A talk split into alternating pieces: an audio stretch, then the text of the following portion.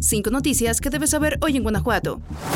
Un ataque a balazos al interior de un bar en la zona centro de Valle de Santiago dejó como saldo a tres personas sin vida y una lesionada. La agresión ocurrió poco después de las 8 de la noche de este lunes en el bar La Rumba, ubicado en la calle Albino García, esquina con 5 de mayo. De acuerdo con testigos, se escucharon múltiples detonaciones de arma de fuego por lo que llamaron al 911. Al llegar policías municipales confirmaron el hecho y solicitaron la presencia de paramédicos de Cruz Roja, los cuales informaron que en el lugar había dos mujeres y un hombre sin vida. Una tercera mujer fue atendida en el lugar al presentar lesiones y posteriormente fue trasladada a un hospital. Agentes de la Fiscalía General del Estado se trasladaron a este municipio para iniciar con las diligencias correspondientes, pues hasta el momento se desconoce el motivo de la agresión, así como las identidades de las víctimas.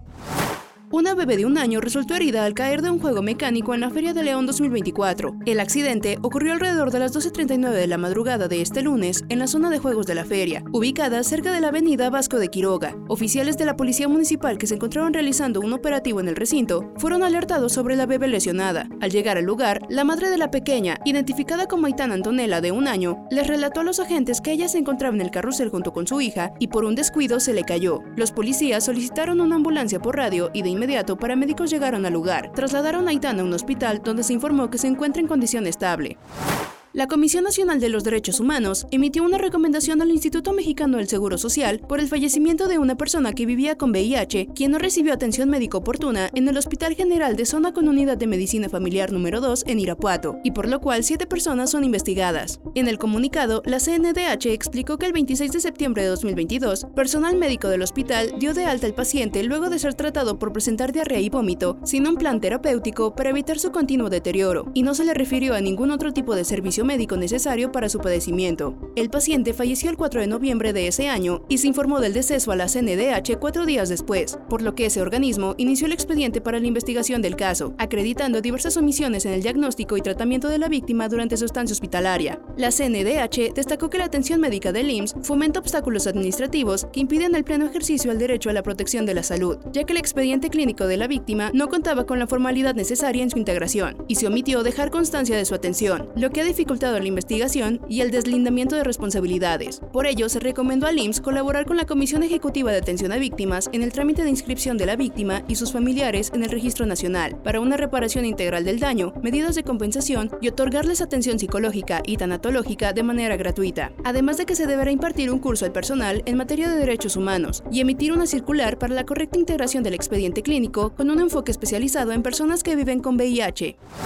Operadores de transporte de carga se manifestaron este lunes en León como parte del paro nacional de transportistas para denunciar la inseguridad que viven en las carreteras federales, donde se registran a diario robos, secuestros y tiroteos. La marcha comenzó cerca de las 9 de la mañana afuera de las instalaciones de la Guardia Nacional en León, a un costado del Puente del Milenio, con más de 70 autobuses, camionetas y camiones de carga. Avanzaron sobre el Boulevard Aeropuerto hasta Boulevard Delta para retornar con destino a la ciudad de Irapuato, con el objetivo de llegar a las instalaciones del Ejército Mexicano y la Guardia Nacional. En las unidades fueron colocadas mantas, consignas y hasta un ataúd para expresar su frustración ante la inseguridad, pues muchos de ellos cuando transitan por carreteras federales se encuentran con delincuentes que los atacan con piedras o ponchallantas para apoderarse de sus camiones y la mercancía que llevan. Además, expresaron que tras sufrir un robo deben esperar más de dos años para cobrar el dinero de la aseguradora y poder adquirir una nueva unidad, por lo que pierden su fuente de empleo.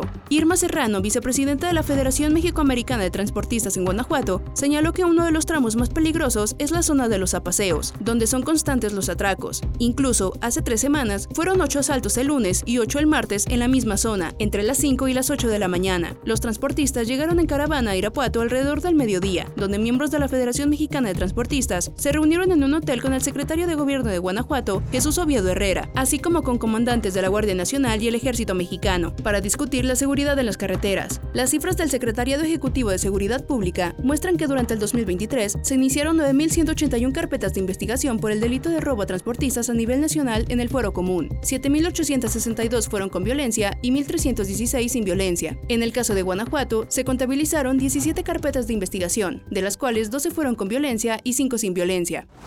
En Guanajuato se realizó el primer reimplante bilateral de mano a un agricultor de 39 años de Lagos de Moreno, luego de que la cegueta de un tractor le amputara ambas manos el pasado 9 de octubre de 2023. La cirugía se registró en el hospital Citrus Mugers en León, donde un equipo multidisciplinario de profesionales de la salud, liderado por la doctora Cintia Pasarán Romero, lograron reimplantarle con éxito ambas manos. En ocho horas, el equipo médico conformado por 15 personas realizaron el complejo procedimiento al mismo tiempo en cada mano, que implicó fijar huesos, conectar venas, arterias y tendones. Uno de los riesgos de esta cirugía es la posibilidad de no poder reimplantar las manos, además de poder contraer una infección. Sin embargo, al día siguiente de la cirugía, el paciente pudo mover sus dedos. Actualmente se encuentra en terapia de rehabilitación y puede realizar actividades básicas como cepillarse los dientes y comer, aunque no con la misma fuerza o normalidad que antes del accidente. Al final, el especialista subrayó que el objetivo de este tipo de cirugías es lograr la independencia del paciente y ofrecer opciones para evitar la necesidad de utilizar prótesis.